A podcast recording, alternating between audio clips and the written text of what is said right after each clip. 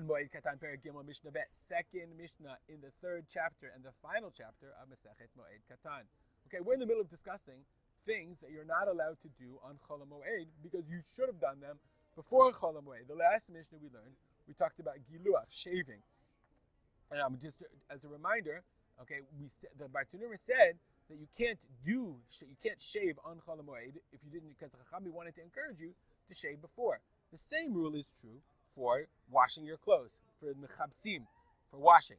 Okay, so we'll soon see that washing on Chol uh, is also prohibited. We're not going to see because the reason is that the same reason we don't want you to say, "Oh, I'll just wash my clothes on Chol because it's a Tzarach Moed."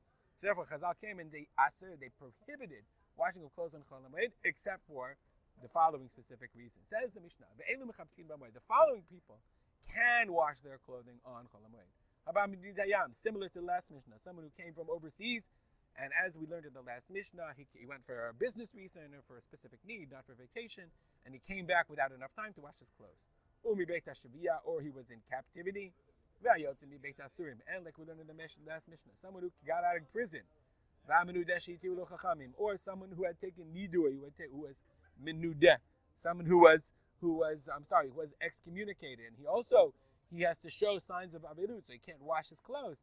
And the chachamim gave him a heter; they he was permitted. They removed his excommunication. Similarly, someone who asked the chacham and he was permitted, i.e., he took a neder. Okay, uh, he as the Bartanura says, shenadar lo. He took a neder not to wash his clothes. V'nishal lechacham b'moed niyas lechacham. Okay. Also, so all of those people are similar to the people we listed in the first Mishnah.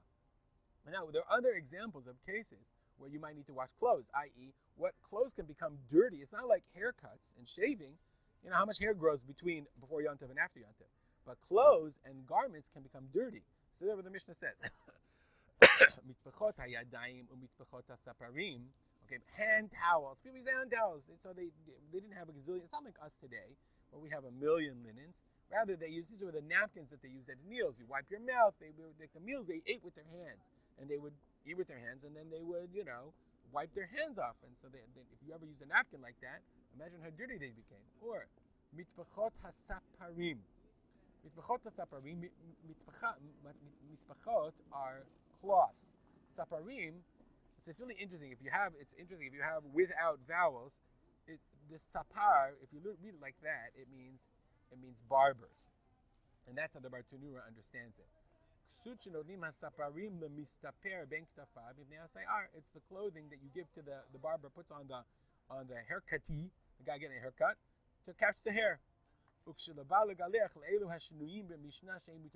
says, so the haircut guy, if you never know anybody who does a barber's, for it's like their busiest time of the year. It's crazy. So I guess he's using all these cloths and then, like, you know, he'll clean them, he'll just leave them for, for you know, after Yantif, he'll clean them because he doesn't have time. So he says, some guy comes and he says, listen, I was in Avelu, I was, I was, uh, I was, uh, I was overseas. Can you give me a haircut? The guy says, I don't have any towels. So the people that come that are permitted in Mishnah Aleph, the Mishnah Mutarim Galeach, he has to wash. He has to wash his clothes. He has to wash his uh, his uh, his towels. And so he's allowed to wash the towels because it's a need. It's a little interesting though because I guess in the if you say it's saparim, like you know, if you ever got a haircut, how dirty does the thing get? Really, how dirty does a does a towel get? You know, how terrible is that? Some say the the the Kehati quotes other opinions. He says it's mitpachot sofrim. Sofrim are are scribes that they taught. And they had these, you know, when they taught at night, they would have wax, not wax candles, they would fat and oils, and they would, they would use the mitpachot to, to, to, to, clean up the oils. That's one position. Others say it's mitpachot hasfarim it's the mitpachot that they would have, they would cover over Sefer, Sefer Torah, they would have a cloth to cover it over. Okay, they wanted it, and if it got dirty, okay, you can uh, you can you can wash it anytime because it's a need for the Sefer Torah. Anyway, so that's what three possibilities: saparim, barbers; sofrim, scribes, teachers; or svarim, Sefer Torah, books. Umitpechot hasfag. What mitpechot hasfag? Minagvim yosim min People came out of the bathhouse Okay, there was like a, you know the spa, they heard they would have towels, or zavim people who have emissions. Obviously, their clothes become dirty. V'hanidot, someone a woman who's a nida who's menstruating. V'ayoldot, people a woman who gave birth. There's emissions for for a while. Anybody who was tamei and now it's tahor, he has to take his clothes to the wash, i.e. the mikvah. So elu mutarin. These people are permitted to wash their clothes. Everyone else is asur. So we learn from this mishnah. We learn that there are many cases. There are cases in cases of need it, that is permitted for one to do wash on Yom Tov. So normally on Chol we don't do wash, and it's asur.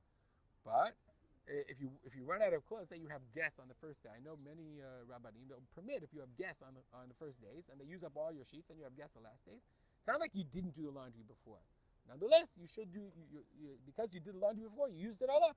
In that case, the the rabbis will permit the use of the laundry, cleaning of the laundry on Chol But of course, this is a mission shir, not a halacha shiur. If you have questions, ask your rabbi. We'll stop here and dedicate our learning to the memory of my father, Harav Simcha ben Yitzchak Kalman. Have a good day.